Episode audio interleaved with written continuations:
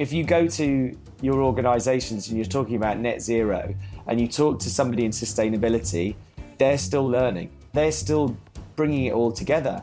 So don't be scared of having the conversation and opening it up because most people don't have the answers. Hello and welcome to Explain It, brought to you by Softcat, the show for IT professionals by IT professionals that aims to simplify the complex and often overcomplicated bits of enterprise IT without compromising on the detail.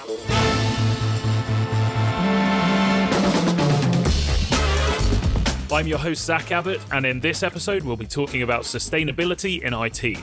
Sustainability is something that we are all aware of and know that something should be done about, but today we're going to be taking a look at what exactly sustainability means to the IT industry. Over the next 40 ish minutes, we'll be talking about what sustainability in IT looks like at the moment and why is it so important, as well as ways in which different areas of the IT industry can work towards becoming more sustainable. And finally, as always, we'll be taking a look into the future and trying to understand what goals the industry should be working towards and how we might get there. Joining me on today's episode is Al Wynn, Operations Director at Softcat, John Gladstone, Lifecycle Solutions Lead at Softcat, Dean Gardner, Field Chief Technologist at Softcat, Deborah Taylor, Supply Chain Service Lead at Softcat, and Andy Gomarsall, former World Cup winning England rugby scrum half and Executive Chairman at N2S.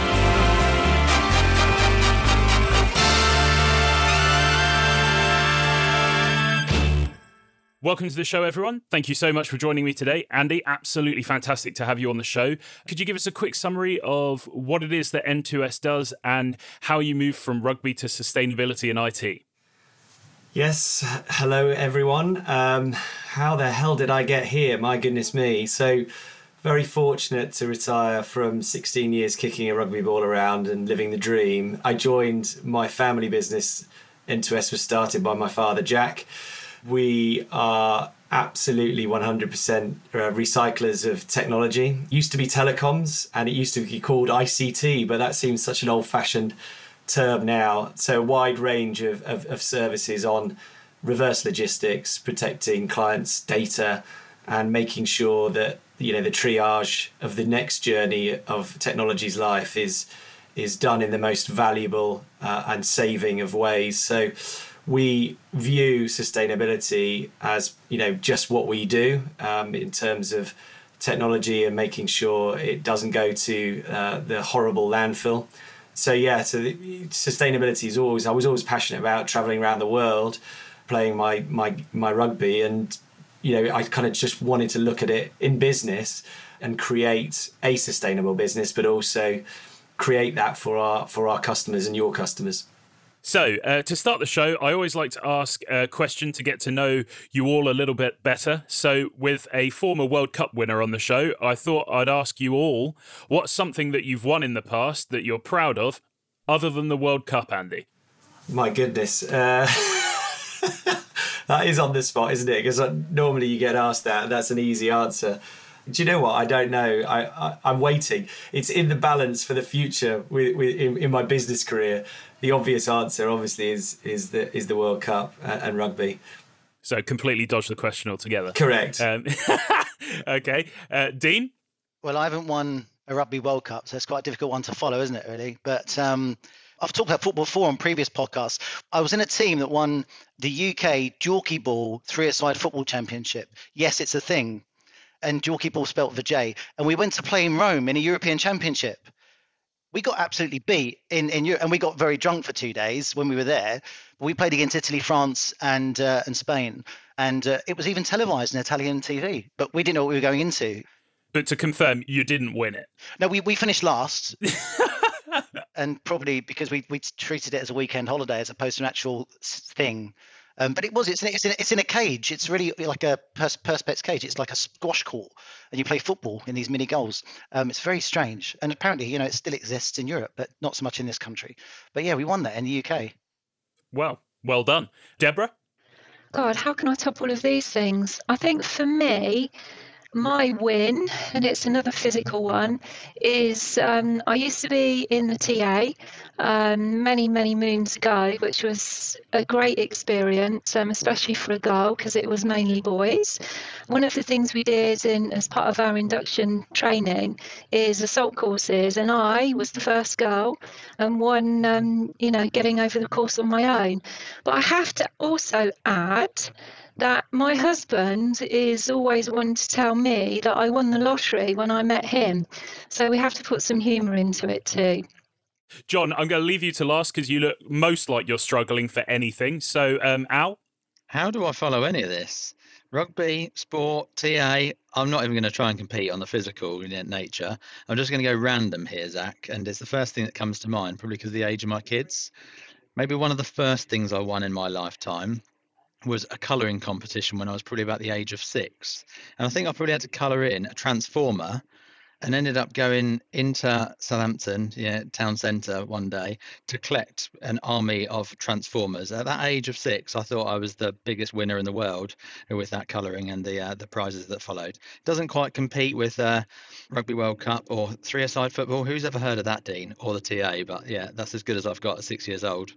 So, last but not least, John the worst thing is I sound like a complete loser because I was just trying to work out, you know, what I've actually won. And, you know, I'm not particularly great at golf, so I've never won that. I lose at poker. Do you actually play golf? Because that, that would have been just a really weird sentence to start with. Oh, I'm not very good at golf. Never played it. I, I could, I, I could, I could answer that. I'll vouch for John. Yeah, he's never won anything in golf. So I can hit it a long way, but just no one knows where it's about to go. So, uh, the lottery thing actually. Randomly there was the rollover about three weeks ago and i got three numbers and won like 112 quid. So yeah i was quite surprised on that. So you know that was a big win. And then uh, you know oh god i think the biggest win i've ever had would be when we did the old polython in softcat when i first started. I got lucky on that and pulled a joker. Uh, so i always say to my friends it's the taking part that counts. Wow well, thanks everyone, and thanks John for really scraping the barrel there. Let's move on, shall we? Um, right. So first things first, Al, could you maybe tell us a bit about what sustainability in the IT industry is all about and what it looks like today? Sustainability is kind of a topic that feels like it's gathered real pace internally and externally with customer suppliers and in the industry over the last 12 months. For us, it kind of boils down to quite simply taking responsibility for action, um, action to drive change um, for the planet's you know, good, um, a long-term future for us, for our children, for future generations. And you know, in the IT industry, it kind of boils down to three factors for us: responsibility internally to do the right thing for Softcat, for our customers, for our staff, for our shareholders, and within our industry, you cannot underestimate the power of influence. We can't do this alone. We've got a very strong network of suppliers and partners and we need to make sure that we can shape this, drive this, and drive this change together. And why does it play such a key role in organisations throughout the industry today? Not just our industry, really. You know, this is something that you hear throughout the world you know in various conversations topics you know you think about the supermarkets you shop in the other shops that you reside and you, you gravitate towards um, your trends and you know how you operate you know socially your decisions and your actions are changing and everything is changing around you. You know we just like any other industry are needing to change and react and adapt you know accordingly as well. The IT industry itself is one of the biggest consumers of energy. You know if you look at data centers for example massive drains on you know on energy consumption. And in that regard outside of the product and product consumption piece i spoke about earlier has a huge huge impact. So the way in which people consume data power and obviously making sure that you're smart and efficient in that has a key eh, impact as well. There was um, a recent study I'm looking at it as Cornell University, and it came out, I think, at the end of last year. And they estimate that the global IT industry contributes about 1.8 to 2.8 of global greenhouse emissions essentially in, in, as part of the overall number. And i think that's kind of telling. It is a small portion but it's a, a significant one. And, and, i think that if you look at what the large tech companies are doing in the industry today and you know you name a few of them google and amazon microsoft as well as people like apple you know they've made some really clear markers essentially and they're leading essentially from the front in basically meeting or setting very clear pretty bold goals essentially. By year 2030 as an example microsoft want to be carbon neutral moving towards negative as well. So it's kind of these big tech companies are realizing their responsibility based on what i was saying. They consume a lot of through the logistics through the data centers and everything else that goes around it. And, and i think they're doing things to fix that. And it's not an overnight process. It's a series of actions and activities which ultimately would lead to business and um, system change. And I think that kind of is lead by example. And certainly in our industry we see that and recognize that. And then we're trying to reflect what that means to us and our customers as well yeah, and just to add, you know, there's a lot of history really makes up a lot of this within the, within the IT industry and general IT across all organisations. You know, so in IT, IT is about 20 to 30 percent of the uh, energy usage across a business. And from my my perspective, there's quite a large disconnect between the facilities teams and then also the IT teams. So the facilities teams that are responsible for all the cooling within the data center and, and energy use, uh, and the IT teams consuming that. And I think until that those you know those teams really become one and start treating it as you know as a battle that they're working on together, that is a problem. And and, I know that's something that Andy will want to talk about as well is you know the circular economy piece. You know is that you know Dean quite rightly pointed out that a lot of the manufacturers are doing a lot of uh, great work around it, but you know the reuse, recycle, um, remanufacture, you know is a real big piece that we need to concentrate on across all organisations and business verticals. You know and especially with the, the government looking around their you know greening policies for new contracts and upcoming tr- contracts around the reuse of um, uh, remanufacture of IT equipment. You know, it, it is coming. We just need to continue the good effort around it. Nice. 2021 has been dubbed the year of sustainability in the channel. Andy, do you want to tell us a little bit about what that means? Sure. Yeah, I I think um, for the IT industry as a whole, when you consider all the channels that take part in this, I think it's a, for me, it feels like a, a coming together and having a conversation. There's a there's a lot of competition, but actually, how much competition and and a lot of the channel fulfill different services and sell different products across different technology domains. So it's it's quite convoluted in a lot of ways. So if you were to truly report as an end user and then let's just start with net zero 2050, adding that into the mix of sustainability, that you're going to have to assess your supply chains um, because that's where quite a large percentage of carbon emissions take place, uh, dependent on your business. We, we all have to come together. I mean, we, we really do need to formulate a plan, but also you know, they're always going to be the laggards. They're always going to be the leaders. Like Softcat now are, are I see you guys as the leaders right now, and we're on the start of the journey. Okay, so you think of the last decade, and and John and I will talk to the cows home about this, and Deb's has been involved as well. Is the past ten years have been really really difficult to have these conversations. Nobody has really genuinely cared because it's not part of their job. It's not really spread in terms of the education piece and how damaging we are to our environment and the planet. And so there's a couple of things that have happened along the way that means that this decade is really important. So you've said 2021, but I, I think we're already in this next decade and we've started you know, we have COP26 coming at the end of November. We had in 2015, we had the Paris Agreement. Then the US pulled out of that, and then they're back in it now. And it feels like six years of a lot of talk.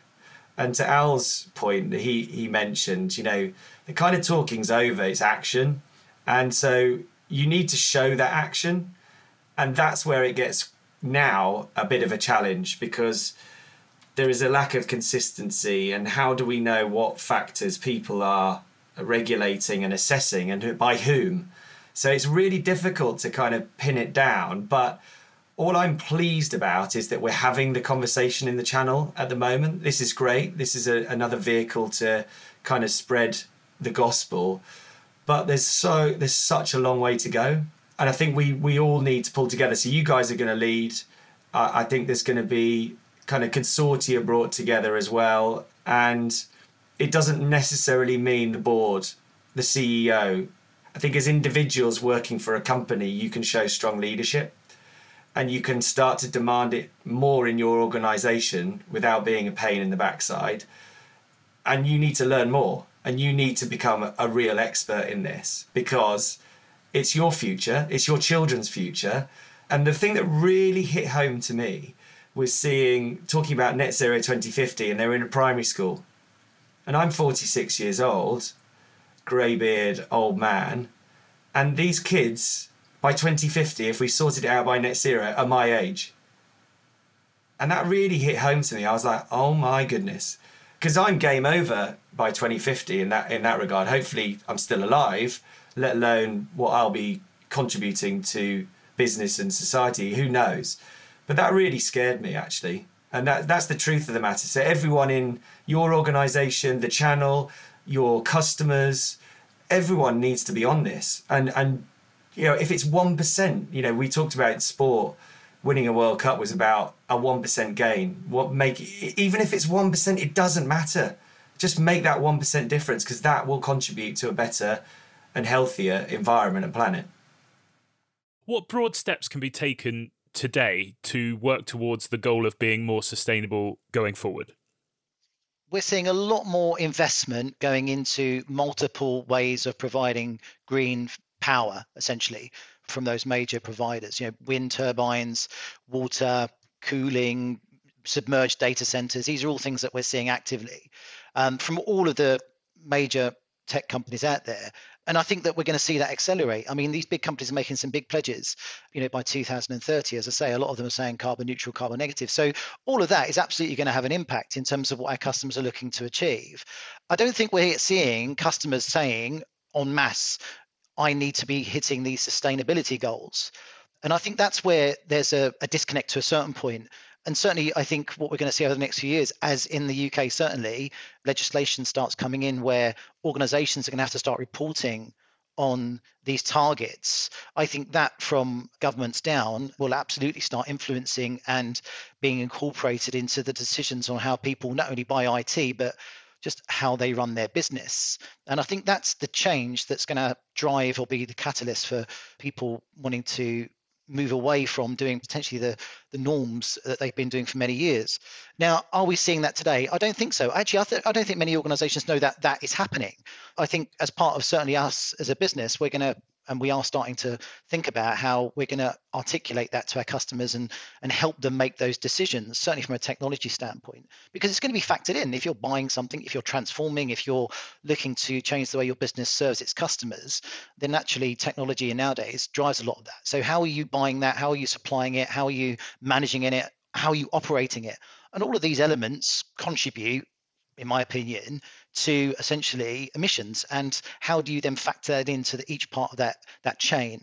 And certainly we as a business i think are thinking about how we can help customers make those decisions in the most effective way and then obviously help them in the future be able to report that back because ultimately you don't want to be penalized for not doing something. And in this country that is going to start happening quite quickly over the next few years yeah, absolutely. You know, and just to just to top that as well. So, you know, there's I think you know SECR is a big thing that come has, has come out in the last couple of years about how companies over certain sizes, uh, certain headcounts and etc. Uh, revenues um, have to report their their emissions. Um, you know, you've got TCFD, which is the Task Force on Climate Related Financial Disclosure, which you know affects large businesses as well. So you're absolutely right. I totally agree, Dean. Is that you know companies are going to have to start taking note, and I think that's probably one of the reasons of why people are, you know, or not people, but organisations are taking a lot more note of over the last couple of years. As Deborah said, COVID is one piece, but you know, the government initiatives to get companies to to report more uh, and it's nice to me that Al might want to comment as well, and around the risk uh, and relate, you know, relation is, is, is becoming more and more uh, apparent.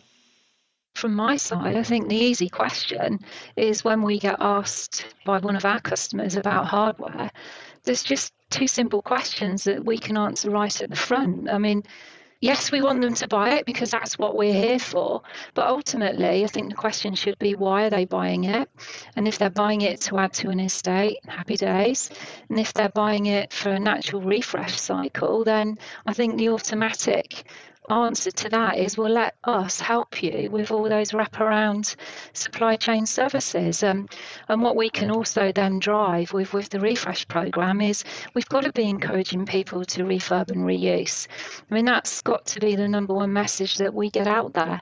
Um, and if it is at the end of its life then again we're, we're the people to speak to because we've got partners like like gummers you know with n2s that actually do think about what happens to that product when it's at the end of its life.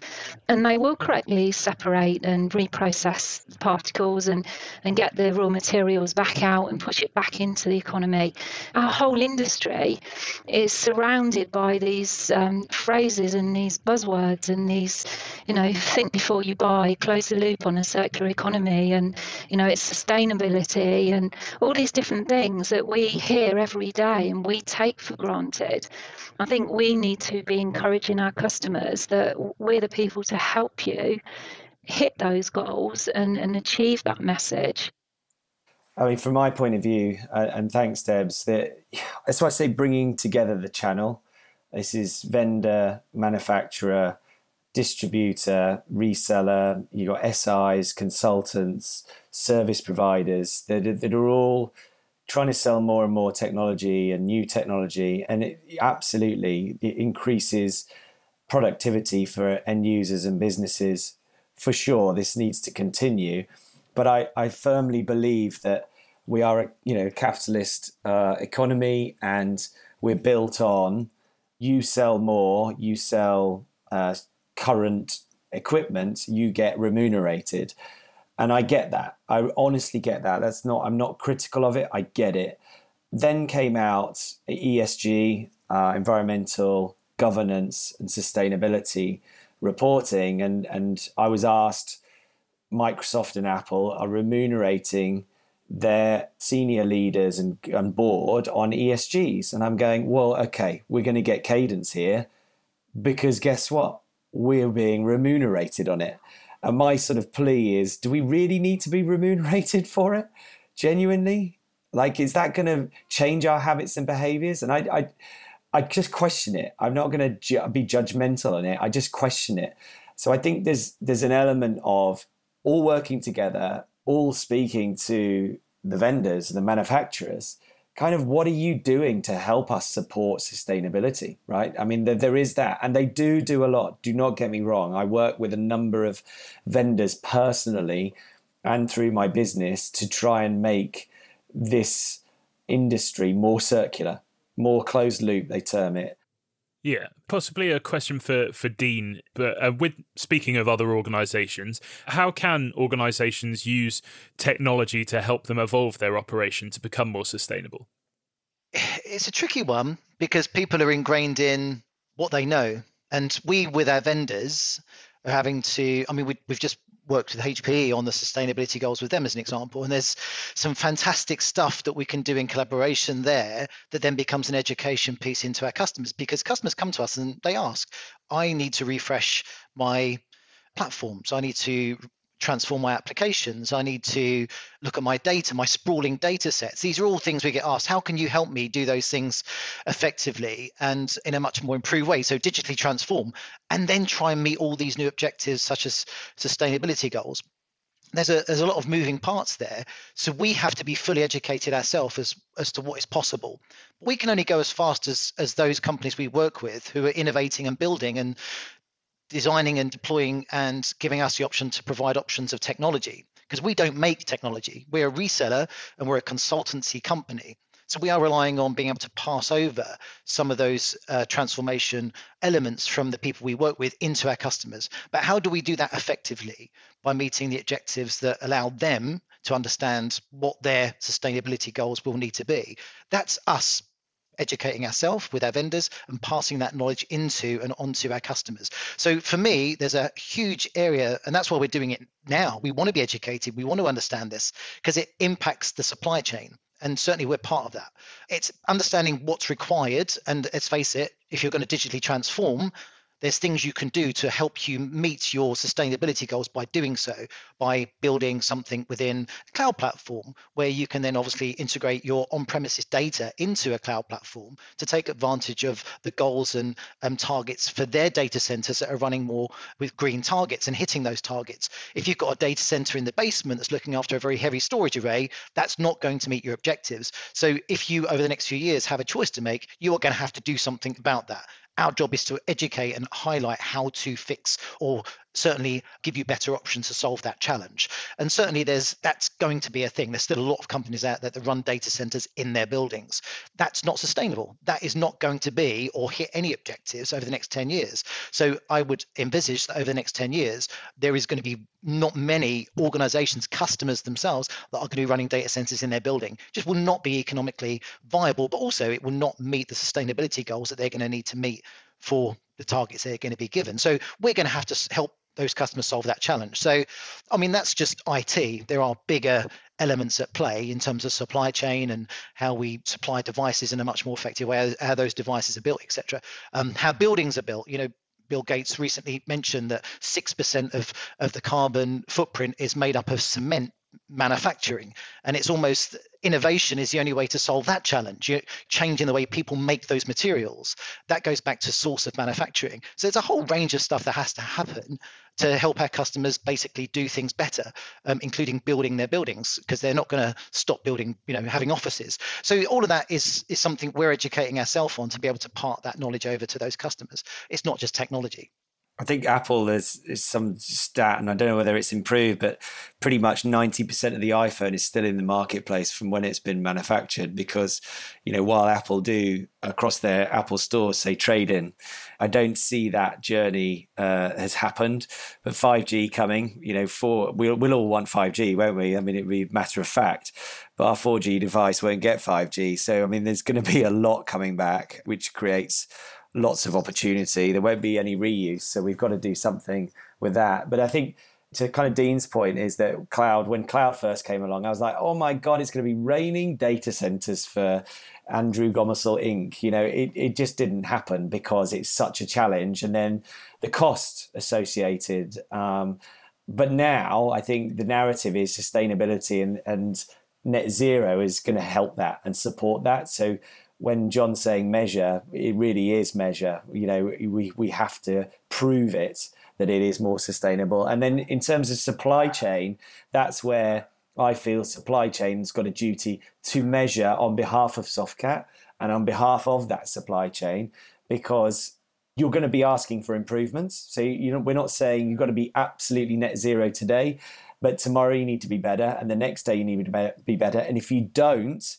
that's where I'd like the fear of uh, of God in in the channel is that you won't be relevant. You you won't have a business, and especially if the carbon tax does come, and the the, special, the, the consultants and specialists I speak to are adamant that after COP26 it'll be uh, uh, along the lines of corporation tax, which is it's going up and it'll be in two years. So you've got two years to prepare, but in two years' time there will be a carbon tax, and some carbon tax of some organisations if they continue to do nothing potentially will be more than their EBITDA, which will be a real big position. Uh, I don't think the government will be saying you need to pay it now, but I think that's a real interesting uh, connotation that should wake you up.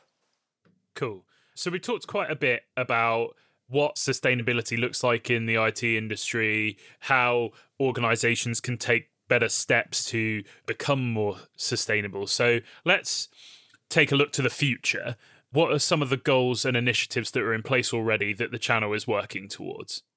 I'd say that you know for, for us it's worth reiterating our goals. You know we have internal goals and we have collective goals. You know the internal goals are short-term goals that we can achieve. They're in our own destiny. We've spoken about them the carbon neutrality you know, the green energy piece. But the bigger ambition there which is an industry-wide ambition is net zero supply chain. That is something that impacts you know every one of us in some way shape or form. And you know we can't do it alone. It's all that collective energy. And you know whether you're a leader or you're, or you're a laggard in this space there is a responsibility on you and your organization to do your part. And if not those that are leaders will absolutely you know gain competitive advantage. Those that are laggards risk being left behind and ultimately this is something that's going to become more and more important in you know product and partner selection as we've spoken about before. The influence is important but we cannot we cannot deliver for clients alone without having that net zero supply chain in place from end to end. That is us, that's a vendor, that's a distributor, that's couriers, you know, there's, there's packaging in that as well. You know, there are so many aspects to that that we need to be factor in. That's going to take, you know, over a decade to resolve. You know, we've got our, an ambition at the moment to resolve that by 2040 ahead of the 2050 compact globally. And we believe we can do that. We believe we can do that. And we're taking a bit of a lead from big vendors, you know, pinning their you know, colours to the mast as well with um, similar ambitions. We believe that will drive change, it will drive momentum, and we believe that to be achievable. But we absolutely cannot do that alone, and we need the whole channel to get behind it. We talk about circular economy, and Andy's heard me talk about this before, but sometimes that circle doesn't actually look like a circle. We need to grease the wheels a bit and make sure that every single aspect knits together together, cogs together, and runs like a, a proper piece of machinery and tackle all of those other aspects that we've spoken about, you know, so far today as well. You know, the recycling, the refurb, the remanufacturer of goods and similar. I think uh, finance is going to be a big part of this. They talk about, I mean, COP26 is going to be one element is around the finance, you know, and it's green finance. They're talking about the green revolution, which it seems weird to say it in that context because a number of people have been doing it for yonks and we're still going, wow, that's new, green finance, green revolution. But the government are really, really pushing it. And that's why I was slightly disappointed with the delays in COP26 because I really wanted to see it. But it's definite, it's a definite sort of stanza in the in the conversation with, that's getting bigger and bigger.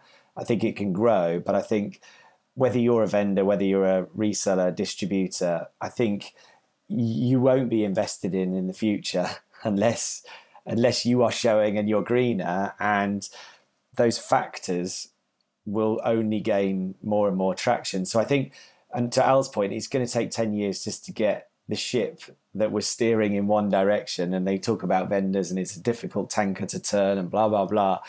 But we need to really turn those tankers quickly. And I think it will take 10 years. So we're sort of on that journey already and then it's kind of the next 10 years to that 2050 where we've all got to prove it. And it will be if we haven't done anything in those 10 years in this decade it's going to be pretty catastrophic if i'm honest. It, really will be. Our climate and yes there are big contributors to it but it's getting worse and worse and worse. You got snow in australia in the summer. You know we had snow just recently in spring didn't we? I mean it like if it's not telling you if you if you're not going into your basement and you've got a typhoon coming through your house, what more messaging do you need that, that it really does need to accelerate? So I think I think finance will help it, and this green finance revolution. I think that's going to be a big turning point. And the rest of us, yes, we can all do our little one percent changes and blah blah blah, and it will help. But we're still capitalist led, right? It's still going to be money and investment that's going to help it, and investment in when when sister John, you'll back me up on this. If you go to your organizations and you're talking about net zero and you talk to somebody in sustainability, they're still learning. You know, they might have a specialist and they're a doctor of embodied carbon or some a doctor of something, but that's one person potentially. The whole business doesn't understand. And the head of sustainability, I can tell you, will be going away going, how do we do this? How do we measure? And they're still kind of bringing it all together. So don't be scared of having the conversation and opening it up because most people don't have the answers. We need to go. What I love is talk to your own organization, find out this is going to be, there are going to be more roles. So green finance equals more roles, so more opportunity. And if you get passionate about it, like we all are now, then it could form 50% of your role. I mean, there's no problem with that. This is this is this is a good thing. So massive, you know. And I always say to you, John, don't I say like massive opportunity. It's unbelievably scalable and broad and big. And that's what's exciting for me. Andy, can I just follow as well? People talk about the Suez Canal, I think you mentioned it earlier, Deb. Look how much furore that caused for a short space of time. Without action here, that would almost be a permanent shutdown of supply chains if we don't get this right and don't act now. We know legislation is coming. We know it will come. We're not sure when it's going to be here, but it'll be within a few years. Don't wait for that. And when it does, this is going to be a far bigger challenge for people to to, to resolve and a far bigger journey to get there than what GDPR was a few years ago. And we need everybody to get behind this. You know, throw you know, energy, resource, talent at this because it's something that is not a short-term journey. It's something something that's going to take you know over a decade of action. Agreed with that. We can't let marketing take over. We need to call out the reality, and that's where I love net zero because you have to call out the reality. There's no hiding place when it comes to scope one, two, easy to assess, right? And everyone should be and will be doing it and buying renewable energy. Scope three, mm, that's going to be really interesting you know, I don't want to really tell you all of, of the damage I'm doing, kind of thing. Well, I'm sorry, you're going to have to. And that's what's changing our, our world, scope three emissions. But listen, guys, we, we've also got to think about doing. I know you think we should be doing big things, Andy, but I think we should take our time as well, educate internally, and not not rush and jump on a massive tanker with all this sustainability message. Let's just think about the small steps that we can take initially within our current business to, to just get that message out there and have people think about it. I can, I can assure you, I don't disagree with you, Deb. You're right, start with the 1%. But what gets exciting is once you see the difference in that 1%, you want, and to Al's point, pace you want to go, you want to go, you know, you want to do more. And that's what's exciting. So the role of the employee in Softcat potentially is I do a little 1% and then I want more. I'm going to do 10% of it. And suddenly it's 50% of your conversation. Al's, I don't know what your conversation is in sustainability now, but it was 1%, wasn't it? And now it's probably 25%. Yeah, I think you can surprise yourself though, Deb, as well, in terms of the pace that you can take this and the and the pace you can take others. But it goes back to that start of the journey of the education piece, educating yourself, educating others, and taking them with you. It's been amazing to set out our stall and expectation with suppliers. We've spoken about the challenge of scope three and you know the challenge of suppliers.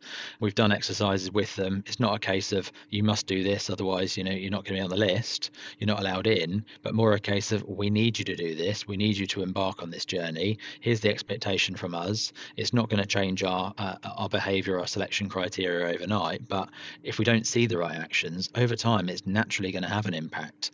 And to the point around marginal gains, if you've got you know partners that are level pegging, sustainability will be the difference, you know, in time. And and the weighting attached to that is going to become greater and greater over time as well to deliver upon you know other individuals' goals. So the education piece, the awareness piece, the pace piece, you know, the marginal gains, all of that adds into the in, into the mix and into the melting part.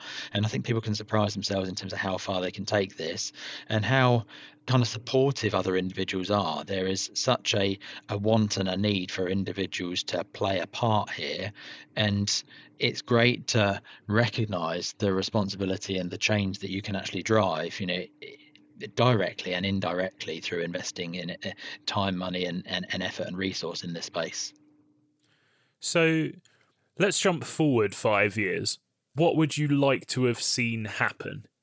If we follow on from supply chain perspective, I'd like for uh, supply chain to be more aware, more prepared, better equipped to deal with this change. That's not necessarily to say that they've solved carbon neutrality, they've they've solved you know renewable energy, and they're all you know carbon net zero to the three goals we've got, but they are probably some way down the line with those first two goals, if not delivered against both of them. And in you know net zero, they have recognised where they are at at point in time and how the relevant steps and layered goals that we put in place and actions that need to be you know, need to be taken will drive them towards the destination that they they need to be at, and we need them to be at as well to deliver you know customer solutions in the way in which you know we we require.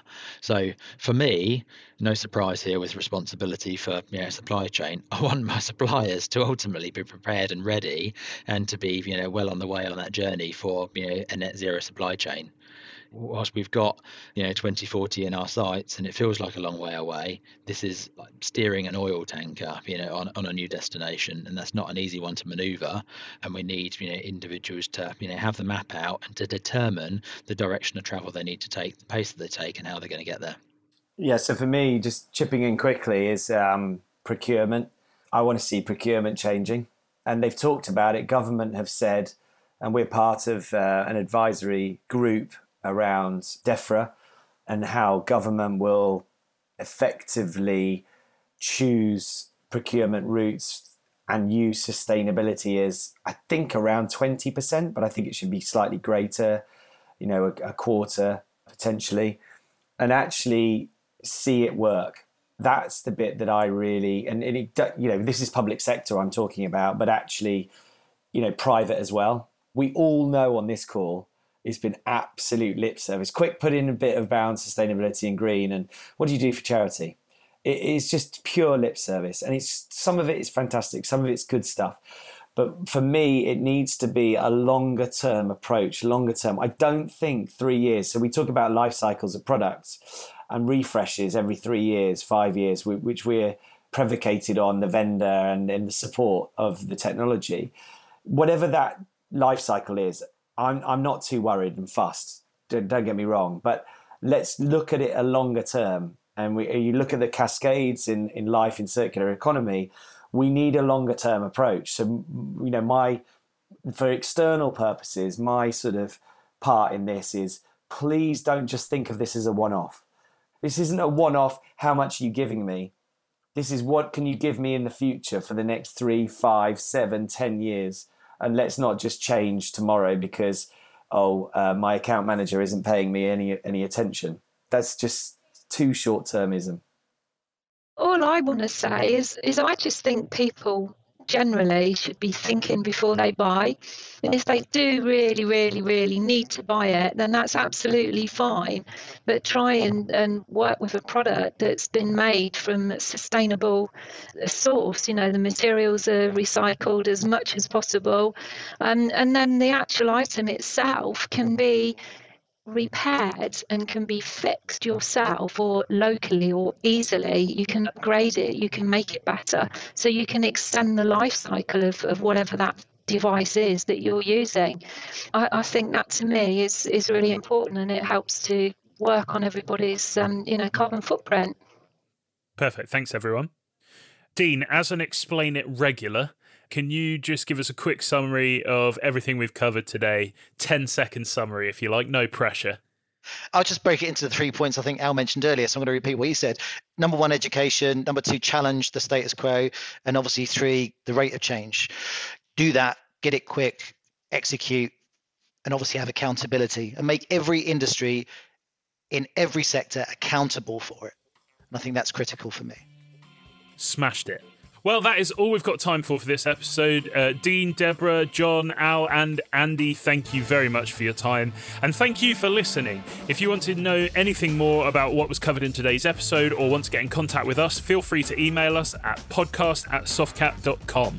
Uh, make sure you click subscribe wherever you get your podcasts, and we'd also really appreciate you giving us a review or a comment on whatever podcast platform you use. We'd love to hear from you. Thanks for listening to Explain It from Softcat.